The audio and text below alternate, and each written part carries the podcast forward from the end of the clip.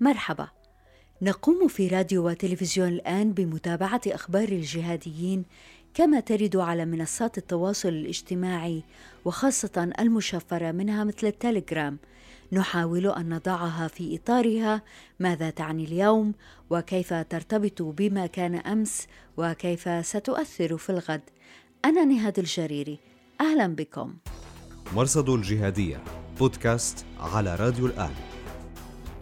أهلا بكم في هذه الحلقة التي نغطي فيها الفترة من 26 يوليو إلى 1 أغسطس 2020 في العناوين القاعدة تغلي من الداخل. كاتب موالي يتهم الظواهر بارتكاب أخطاء استراتيجية قاتلة تسببت في فوضى الجهاد الشامي. هل ستقترن كلمة القائد بالمفدى في الإعلان التالي من إعلام هيئة تحرير الشام عن زيارة الجولاني إلى مخيمات السوريين يتساءل معارضو الهيئة. إعلام داعش يقول إن جماعة الاعتزال الكبير أتم انشقاقهم عن قاعدة اليمن. فيديو جديد وبشع لداعش في إفريقيا يظهر فيه نحر زعيم قبيلة. وبعد مرور شهرين تقريبا على قتل دروكديل قاعدة شمال إفريقيا لا تزال من دون قائد. وضيفا هذا الأسبوع معين خواجة وهو صحفي متخصص في إعلام داعش وأليكس ثيرستون أستاذ السياسة في جامعة سنسناتي والخبير في الجماعات الإرهابية في غرب إفريقيا. وبإمكانكم الرجوع إلى نص هذه الحلقة والاطلاع على النسخة المرئية في أخبار الآن دوت نت. مرصد الجهادية. نبدأ من انتقاد شديد لكن مؤدب وجهه موقع جهادي موالي للقاعدة إلى زعيم التنظيم أيمن الظواهري. إليكم ما حدث. عدنان حديد واحد من أهم المعلقين الموالين للقاعدة. هكذا وصفه موقع BBC Monitoring الذي له تاريخ طويل في رصد الجهاديين. الشهر الماضي عاد حديد للكتابة في موقع بيان المتخصص بالجهاد الشامي بعد أشهر من الصمت معلقا على إجراءات هيئة تحرير الشام ضد حراس الدين. في 31 يوليو نشر الموقع دراسة سياسية لحديد. بعنوان بين الشيشان والشام دروس وعبر. من مئة وصفحتين. خصصت الصفحات الست والتسعون الأولى لوصف الحرب الشيشانية الأولى والثانية فيما خصصت الصفحات الخمس الأخيرة للتعليق على علاقة ذلك بما يجري في الشام. يقارب حديد بين الحربين أو الجهادين تحت عنوان عريض هو من قاديروف في القوقاز إلى جولانوف في الشام. ويبين الأخطاء الاستراتيجية التي ارتكبتها حركة الجهاد العالمية بما أفضى إلى فشل الجهاديين في الموقعين أو على الأقل تعقيد المشهدين. يعود حديد بتتبع الأخطاء الاستراتيجية إلى العام 2010 عندما قتل أبو عمر البغدادي الذي خلف الزرقاوي في زعامة ما كان يعرف باسم دولة العراق الإسلامية.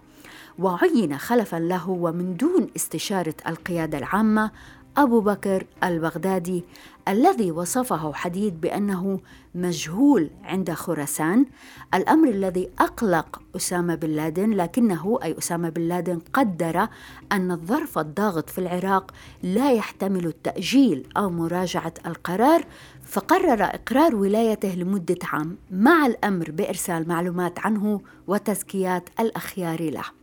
يعتبر حديد أن هذا القرار كان خرقا استراتيجيا تسبب فيما آلت إليه الأمور اليوم فكان يجب أن تكون فترة السماح أقصر من عام. في تلك الأثناء طبعا قتل بن لادن ويقر حديد بأن قتل بن لادن أفقد التنظيم سلاحا مهما في السيطرة على أي انحراف قد يصيب بعض الرؤوس. نظرا لما يتمتع به الرجل من قدرة على التأثير في الفروع من خلال مكانته لديهم.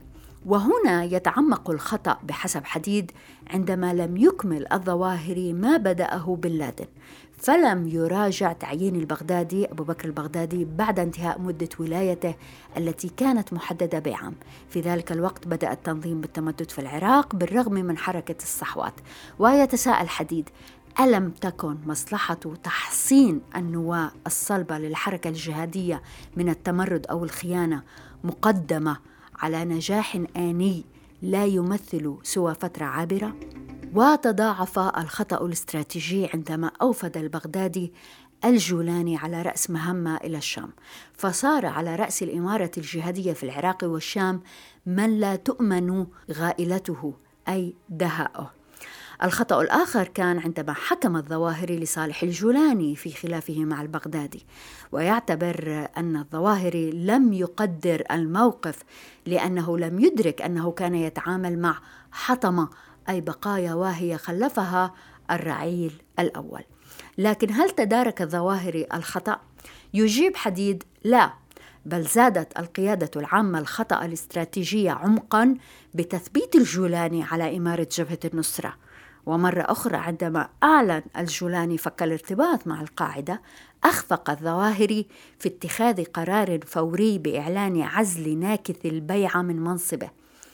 ويختم حديد في إشارة إلى موقف حراس الدين وتوالت الاغتيالات لمن أعطوا الغطاء الشرعي عن حسن نية لنكث البيعة دون حراك فاعل من القيادة دون وجود استراتيجية محكمة للتعامل مع الوضع حتى تجذر الباطل بجذور عميقة أرجعت المشروع الجهادي في الشام سنين إلى الوراء.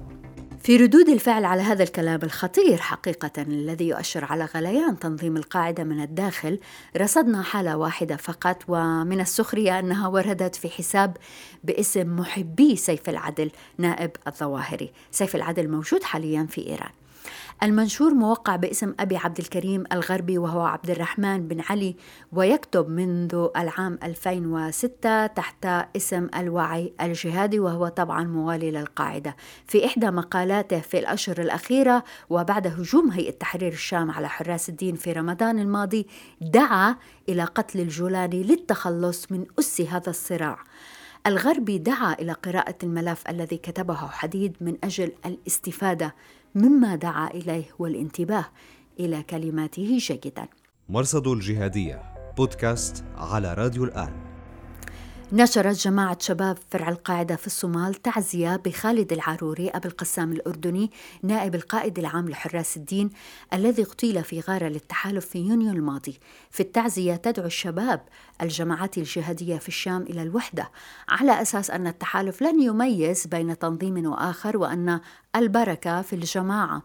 أنصار داعش التقطوا هذا البيان وقالوا إن صدور البيان من فرع القاعدة في الصومال دليل على إهمال القيادة العامة بين قوسين الظواهري وتساءلوا هل هذا بيان قاعدي جديد فحواه انصهار فرع القاعدة بالشام أي الحراس وتفكيكه ليتوحد مع هاتش أم ماذا يقصد هؤلاء؟ العروري كان الأخير في سلسلة اغتيالات طالت قيادات مهمة وأردنية تحديدا في الصف الأول من الحراس. بعده لم يبقى قياديين سوى أبي همام الشامي وسامي العريدي. الحراس وموالوهم يعتقدون أن الجولاني يدل التحالف على مواقع هؤلاء لاغتيالهم. أخبار مهمة هذا الأسبوع عما صار يعرف بالاعتزال الكبير. القصة بدأت في شهر نوفمبر 2019 عندما قرر قياديون وشرعيون في فرع القاعدة في شبه جزيرة العرب وتحديدا في اليمن اعتزال التنظيم. اتهموا قيادة التنظيم وأمنييه باتهامهم جزافا بالتجسس وطالبوا بمحكمة شرعية مستقلة للبت في أمرهم وطالبوا برفع المظلمة إلى الظواهر نفسه. نذكر أنهم لم ينشقوا في ذلك الوقت بل ظلوا أوفياء للظواهر والتنظيم. على رأس هؤلاء كان أبو عمر النهدي وكان قياديا في البيضة ومنصور الحضرمي وكان قياديا في قيفة البيضة. وفي قلب المسألة كان الشرعي أبو مريم الأزدي الذي كان من الجهاديين الأوائل وأعدم بعد اتهامه بالجاسوسية. هؤلاء نشروا مظالمهم على الإنترنت والتقط داعش تلك المظالم ثم ردت قيادة التنظيم تنظيم القاعدة في اليمن ردا قاسيا ووبختهم والخلاصة هي تأكيد التهم التي أوكلت إلى المتظلمين. قيادة التنظيم ترفض إقامة محكمة مستقلة من باب الاحتياط الأمني وأن رفع المظلمة إلى الظواهر كان منوطا بالمتظلمين أنفسهم. طبعا هذه مهمة كان مسؤول عنها خالد بطرفي زعيم التنظيم الذي خلف الريمي فلم يرفع المظلمة إلى الظواهر وتسبب بسوء الفهم هذا. هذا الأسبوع نقلت معرفات داعش أن جماعة النهديين نشروا كلمة صوتية يردون فيها على البيان الأخير لجماعة بتر في المنشور في مايو الماضي وقالوا إن هؤلاء أعلنوا انشقاقهم عن التنظيم. طبعا حتى اللحظة لم نستطع الوصول إلى التسجيل الأصلي المنسوب إلى أبي عمر النهدي. مرصد الجهادية بودكاست على راديو الآن.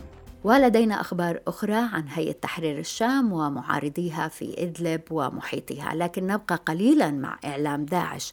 هذا الأسبوع نقل صحفيون في منطقة الساحل في إفريقيا أنباء عن فيديو يظهر فيه الرجل الثاني في داعش إفريقيا وهو ينحر زعيم قبيلة محلية ويشوه وجهه بالسكين. لم يظهر الفيديو على معرفات داعش الرسمية. الوصف بشع لكنه يتسق مع ما نعرفه عن إعلام داعش من التهويل والإثارة والذبح والتقتيل. لكن إلى أي درجة تأثر هذا الجهاز المحكم السيطرة؟ ربيب فرقان أحد أهم قيادات داعش على الإطلاق. لأي درجة تأثر بتراجع داعش على الأرض؟ تحدثت مع معين خواجة وهو صحفي متخصص في إعلام داعش. يعد رسالة دكتوراه في جامعة دبلن سيتي عن إعلام داعش المرئي تحديدا. شكرا جزيلا معين لوجودك معنا في مرصد الجهادية وكل عام وأنتم بخير. معين تراقب إعلام داعش منذ فترة ليست بالقليلة ما أكثر ما يثير اهتمامك فيما ترى؟ Um, it's basically it's um, it fascinates me and worries me at the same time. هو يثير اهتمامي ويخيفني في نفس الوقت. ابتداء لا يمكن لأحد أن يشاهد هذه الفيديوهات من دون أن يخطر له أن من صنعها شخص محترف. إنها معدة بعناية من حيث كتابة النص والسرد الروائي الرسالة فيها واضحة. الأمر الذي يجعلها قابلة للتصديق. الشخص العادي الذي لا يعرف كثيرا عن الإطار العام لهذا الأمر والذي يتعاطف ولو قليلا مع داعش أو الجهاديين سيظن أن هذه الفيديوهات تصور الحقيقة. هذا بالضبط ما يحدث خاصة لدى الأشخاص الذين لا يؤمنون بالإعلام المتداول.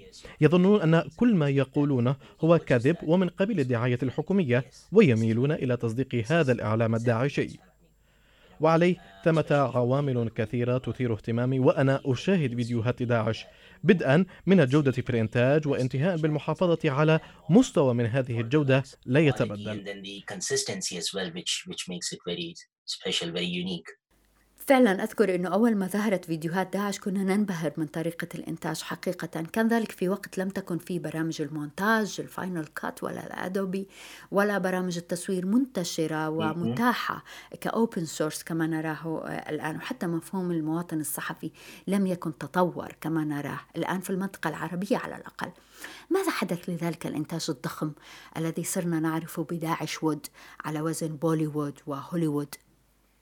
Uh, basically, you have to uh, remember that they lost their territory. The caliphate is gone. علينا أن نتذكر أنهم خسروا أرض الخلافة التي أعلنوها وخسروا المدن والبلدات التي احتلوها صاحب هذا تراجع في نوعية وكمية إنتاجهم الإعلامي الفيديوهات التي أنتجوها عندما كانوا في ذروة سطوتهم تركزت على الأرض والسكان وأسلوب الحكم والسياسة الخارجية والحملات العسكرية وعندما فقدوا كل ذلك لم يعد لديهم ما يتحدثون عنه في فيديوهاتهم. هذا من ناحية. من ناحية أخرى فقدوا الأفراد المسؤولين عن ذلك الإنتاج. منهم من قتل أو اعتقل أو هرب. هذه الأسباب مجتمعة أدت إلى هذه النتيجة الحتمية. لم يعد لديهم ما يتحدثون عنه. ولا يستطيعون اللجوء إلى أسلوب القاعدة الذين يسترسلون في الحديث عن ذات الأشياء. صحيح أنهم يتحدثون عن مسائل تتعلق بالسياسة ولكن أسلوب داعش أعمق. يتحدثون عن أنفسهم وعما يفعلون ولهذا لم تعد فيديوهاتهم تصور الخلافة. Um, وكيف يؤثر هذا على صورة داعش الآن بعد أن فقدوا فريقهم الإعلامي؟ I think it's not going to have an impact on their legacy. The, videos that they have already produced. It's, it's going to be there forever. لا أعتقد أن ذلك سيؤثر على إرثهم من الفيديوهات التي أنتجوها لن تمحى من ذاكرة الناس لكن ما حدث هو أنهم منذ أن خسروا الخلافة أو منذ تدمير الخلافة حاولوا الحفاظ على مستوى معين من النوعية والكمية لا تصدر الفيديوهات بكثرة مثل السابق إنما تصدر الآن في المناسبات وكلما دعت الحاجة. أذكر أنني شاهدت الإصدار الأخير لداعش وكان عن هجمات في ديالى وشمال العراق. مواضيع الفيديوهات دائما محددة. يحاولون أن يقولوا إنهم سيحافظون على نوعية هذه الفيديوهات وإن كان عددها سيقل نظرا للأسباب التي ذكرناها. لكن يسعون إلى إنتاج فيديوهات يصعب على الآخرين تقليدها فهي مختلفة.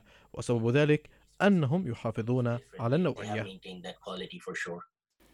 معين لعب هذا الإعلام داعش وود لعب دور كبير في التجنيد لصالح داعش آه، كنا نرى عمليات إعدام في نطاق واسع آه، بإنتاج ضخم إعدامات بالحرق والإغراق الآن نرى هجمات متفرقة هنا وهناك كيف أثر هذا التراجع الإعلامي على التجنيد؟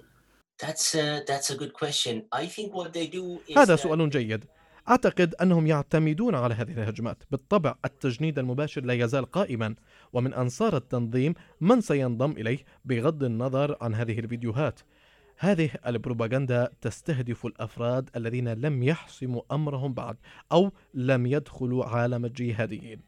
مشاهدة هذه الفيديوهات قد تقنعهم وربما تحفزهم للانضمام. فمثلا يأتي الشخص المسؤول عن التجنيد ويقول للمستهدفين انظروا كيف كنا عندما كنا نسيطر على المنطقة. لكننا اليوم مطاردين وتغير الحال ونريد أن نعود إلى تلك الأيام.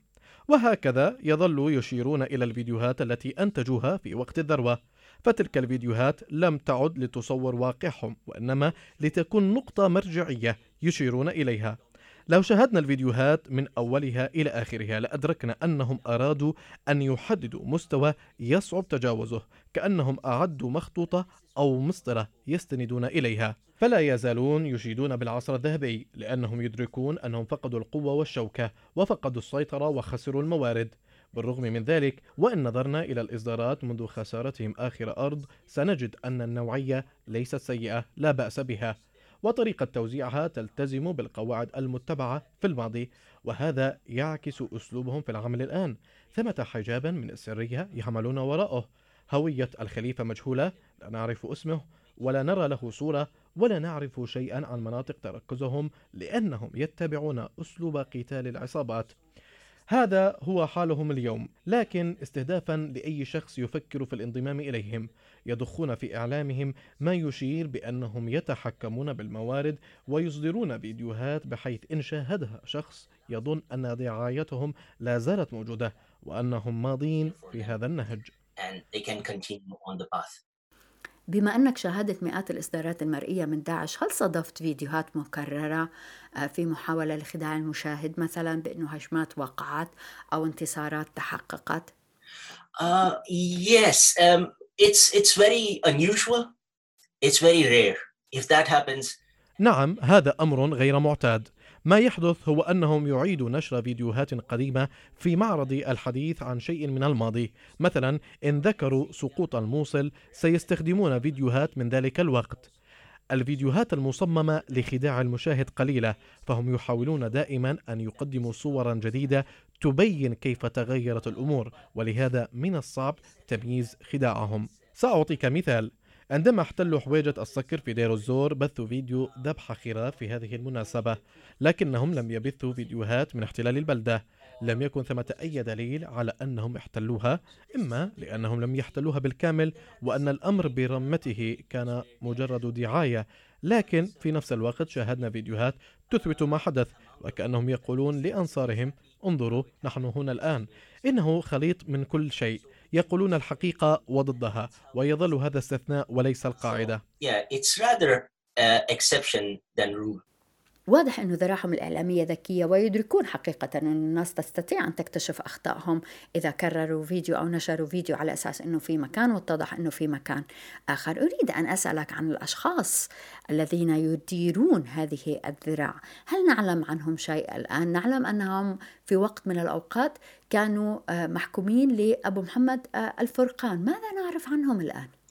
Uh, absolutely not. I have no idea and لا نعلم أي شيء عن هذا الأمر لا يزال سرا لا نعرف من هو الشخص المسؤول وأعتقد أن لا أحد في داعش أنفسهم يعرفون من هو المسؤول لأنهم تحولوا إلى جماعة سرية خاصة بعد مقتل البغدادي ولا نعلم لهم مكانا يشكل قاعدة لهم. ولهذا نرجح أنهم يعملون عن بعد بحيث لا يعرف أحدهم الآخر فهذا يتحدث إلى ذاك من دون أن يكشف أحدهم هويته للآخر. هذا ما أعتقد وقد أكون مخطئا. من الصعب أن نحدد بشكل قاطع من هو المسؤول وما إذا كان يتمتع بسلطة مطلقة وهذه مسألة أخرى. فالتنظيم اليوم مشرذم وكل يعمل من موقعه. يتبنون أسلوب عمل العصابات فلا مركزية في اتخاذ القرار وإنما القرار يتخذ محليا. معين خواجة الصحفي المتخصص في إعلام داعش وقريبا سيدافع عن رسالة الدكتوراه في جامعة دبلن سيتي عن إعلام داعش المرئي شكرا جزيلا لوجودك معنا My pleasure. Thank you very much for having me. مرصد الجهادية بودكاست على راديو الآن كيف تبدو إدلب هذا الأسبوع؟ أفرجت هيئة تحرير الشام عن أبي مالك التلي الشامي بعد أكثر من شهر على اعتقاله. التلي كان قياديا مهما في الهيئة قبل أن ينشق عنهم في الشهرين الماضيين بشكل مفاجئ ويشكل مع حراس الدين وآخرين غرفة عمليات فثبتوا. لم تمض أيام على إعلان فثبتوا حتى انقضت الهيئة على قيادات الغرفة التلي وأبي صلاح الأزبكي وكانت الضربة القاسمة طبعا بتفكيك مقرات حراس الدين. معرفات موالية لهيئة تحرير الشام مثل حساب أبي محمود الفلسطيني قال إن التلي تصالح مع الهيئة وعاد إلى حضن إخوانه. معرفات معارضة للهيئة مثل القلم الواضح وعسام الخطيب نفوا عودة التلي إلى الهيئة. تناقلت معرفات موالية للقاعدة منشورات من حساب الإصلاح والبيان الذي ينشر باسم أبي يحيى الجزائري الذي اعتقلته الهيئة في غارة على بلدة تلعدي السبت الماضي 25 يوليو. ويبدو أن العملية كانت منظمة كما كشف حساب مزمجر الثورة السورية الذي قال إن الجزائري استدرج إلى تلعدي عن طريق مأجور وأن ألف عنصر من الهيئة فتحوا النار باتجاه الجزائري وجماعته. الجزائري كان شرعيا في حراس الدين قبل أن يختلف معهم على مسألة التعاون مع الهيئة وفصله التنظيم على هذا الأساس. أنصار هيئة تحرير الشام نقلوا أن الرجل متشدد وأنه يبالغ في التكفير. معرفات القاعدة نقلت منشورات للرجل ينتقد فيها المتشددين مثل هذا المنشور الذي يقول فيه أنصحك أن تفر من المتشدد الغالي فرارك من الأسد وهذه كلمة يحيي فيها الجماعات الجهادية بمن فيهم الهيئة. من حراس الدين وإلى أسود أنصار التوحيد وإلى الجنود الصادقين في الهيئة وإلى المجموعات المستقلة. في المقابل استمر أنصار الهيئة بتناقل بيان حراس الدين القاضي بفصل الجزائري من التنظيم. حساب الشمال الحر علق نبذوه ولكن حراس الدين طردوا الجزائري لم يتحملوا فساده وإفساده داخل جماعتهم فطردوه وحذروا منه ولكنهم وإعلامهم ومن يناصرهم يدافعون اليوم عن فساده وإفساده في الساحة بعد أن اعتقلته الهيئة. الحسابات المعارضة لهيئة تحرير الشام لم تتعرض حقيقة لمسألة الفصل لا بالتأكيد ولا بالنفي. تعرض لنا أحد مقرات جيش العزة للسطو من قبل عصابة عصابة محتطبة ومتابعة لحملة هيئة تحرير الشام في الترويج للأمن والأمان في المناطق التي تسيطر عليها وللرد على المعارضين الذين يتهمون الهيئة بالتغول على الجهاديين المستقلين. نشر حساب الأمن العام التابع للهيئة أنه أعاد مسروقات إلى جيش العزة بعد إلقاء القبض على العصابة السارقة. لم يوضح المنشور من هي العصابة أو مكان عملها.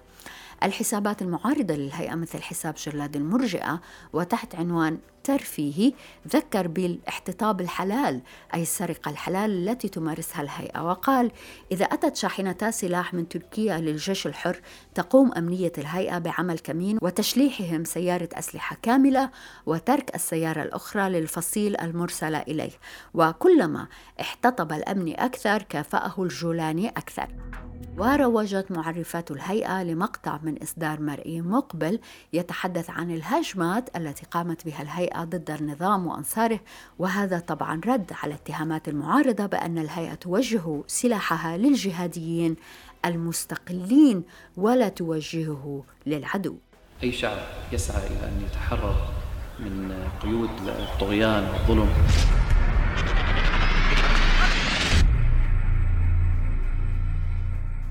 ونشرت معرفات الهيئة صورا وفيديو للجولاني في زيارة إلى أحد مخيمات النازحين. يعني نعتبر أنه هي حياة مؤقتة هون والرجعة لابد منها يعني. بس كلياتنا بدنا نتكاتف ونتضافر مع بعضنا بكل مناحي الحياة لحتى نوصل يعني أنتم تحملتوا هجرة ونزوح وتعتير وقاعدين بخيم وتاركين بلادكم على أنه ما تعيشوا تحت ظلم هذا النظام. صح ولا لا؟ عنوان الزيارة كان زيارة القائد أبو محمد الجولاني معرفات معارضة علقت قائد من؟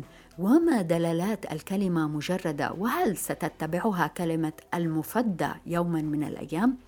وتعليقا على ما يحدث في إدلب حساب أبو مريا القحطاني الشرعي الأهم لدى الجولاني.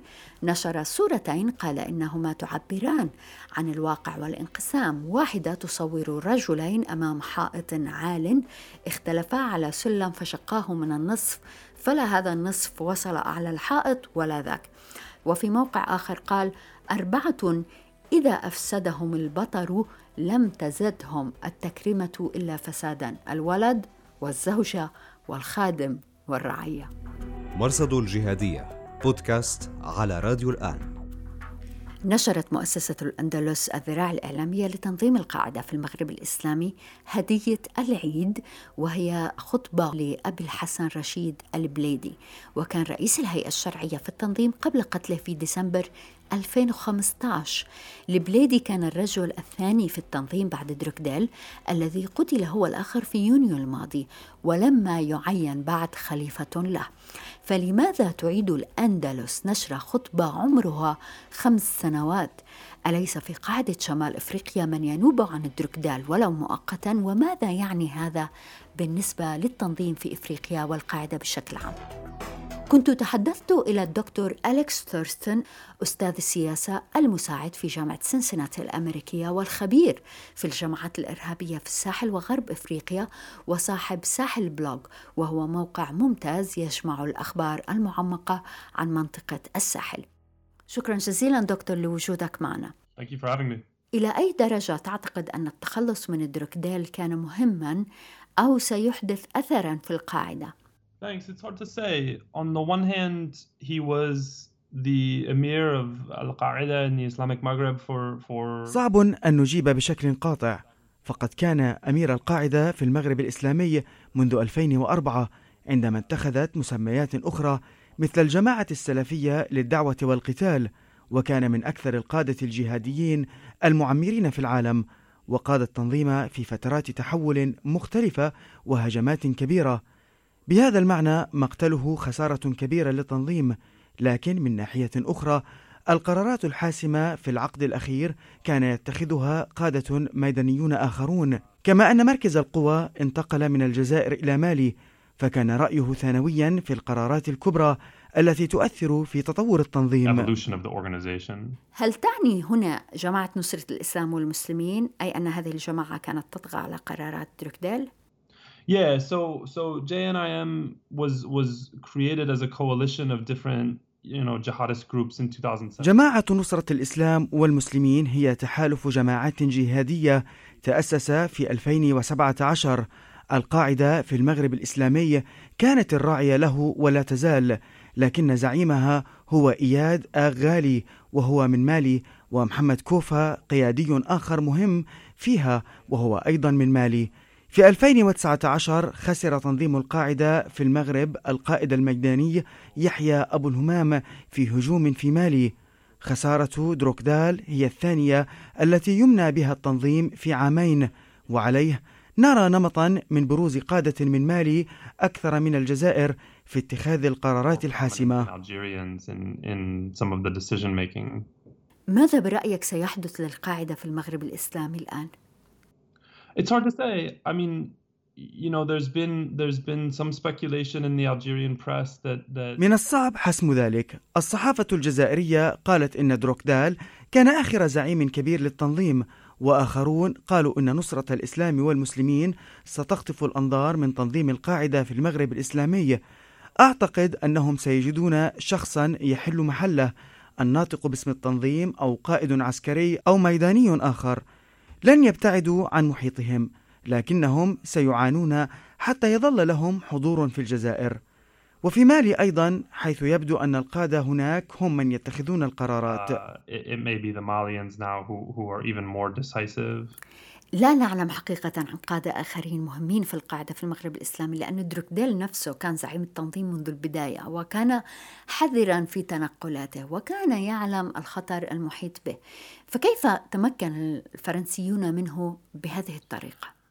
Yeah, there's a lot of there's a lot of details that are still coming out and and of course لا تزال المعلومات تتواتر لكن لا نستطيع تأكيدها. معلومة بسيطة ولكن مهمة.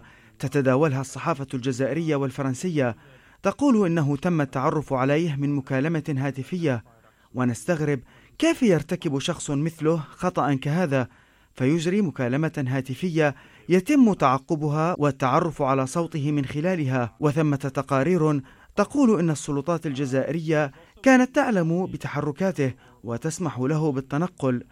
من الصعب جدا التحقق من هذه التقارير ولافت أنه قتل في مالي في طريقه إلى اجتماع مع إياد أغالي كما فهمنا وغيره من الجهاديين في مالي.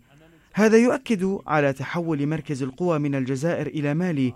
المعلومات كثيرة لكن لا نستطيع تأكيد كيف قتل. دكتور ما رأيك بنظرية المؤامرة هذه وأن جاسوسا من الداخل ربما كان سببا في قتله؟ Yeah, I you know there was one account that he was he was identified by a French uh... قيل إن فرنسيا أو شخصا أبلغ السلطات الفرنسية عن مكان وجوده. غير واضح إذا كان الشخص من داخل التنظيم لكن ممكن في عالم الجهادية والخلافات الداخلية بين الجماعات. قد يبلغ شخص السلطات الأجنبية عن مكان وجود غريمه. هذا ممكن. في النهاية دكتور كيف سيؤثر هذا على علاقة القاعدة وداعش في الساحل؟ That's really interesting. I think there was some, you know, the, the, the journalist Wasim Nasser. And... هذا لافت. الصحفي وسيم ناصر وغيره قالوا إن دروكدال كان في طريقه إلى مالي لمناقشة مواجهة التنظيم مع داعش في الصحراء الكبرى وهذا جائز وإن كنا لا نستطيع تأكيده أعتقد أن الصراع بين جماعة نصرة الإسلام وداعش مسألة تخضع لعوامل محلية وليست بالضرورة جزءا من الصراع العالمي بين القاعدة وداعش. ثمة تقارير تحدثت عن هدنة بين المجموعتين في الساحل وأنه تم اختراقها وهذا لافت. مما سمعته أعتقد أن جماعة نصرة الإسلام لهم اليد الطولى في المنطقة ربما لأن مقاتليهم أمهر أو عددهم أكبر أو لأن قادتهم أقوى ولهم روابط سياسية في مالي. لكن واضح أنهم يعتبرون داعش خطرا حقيقيا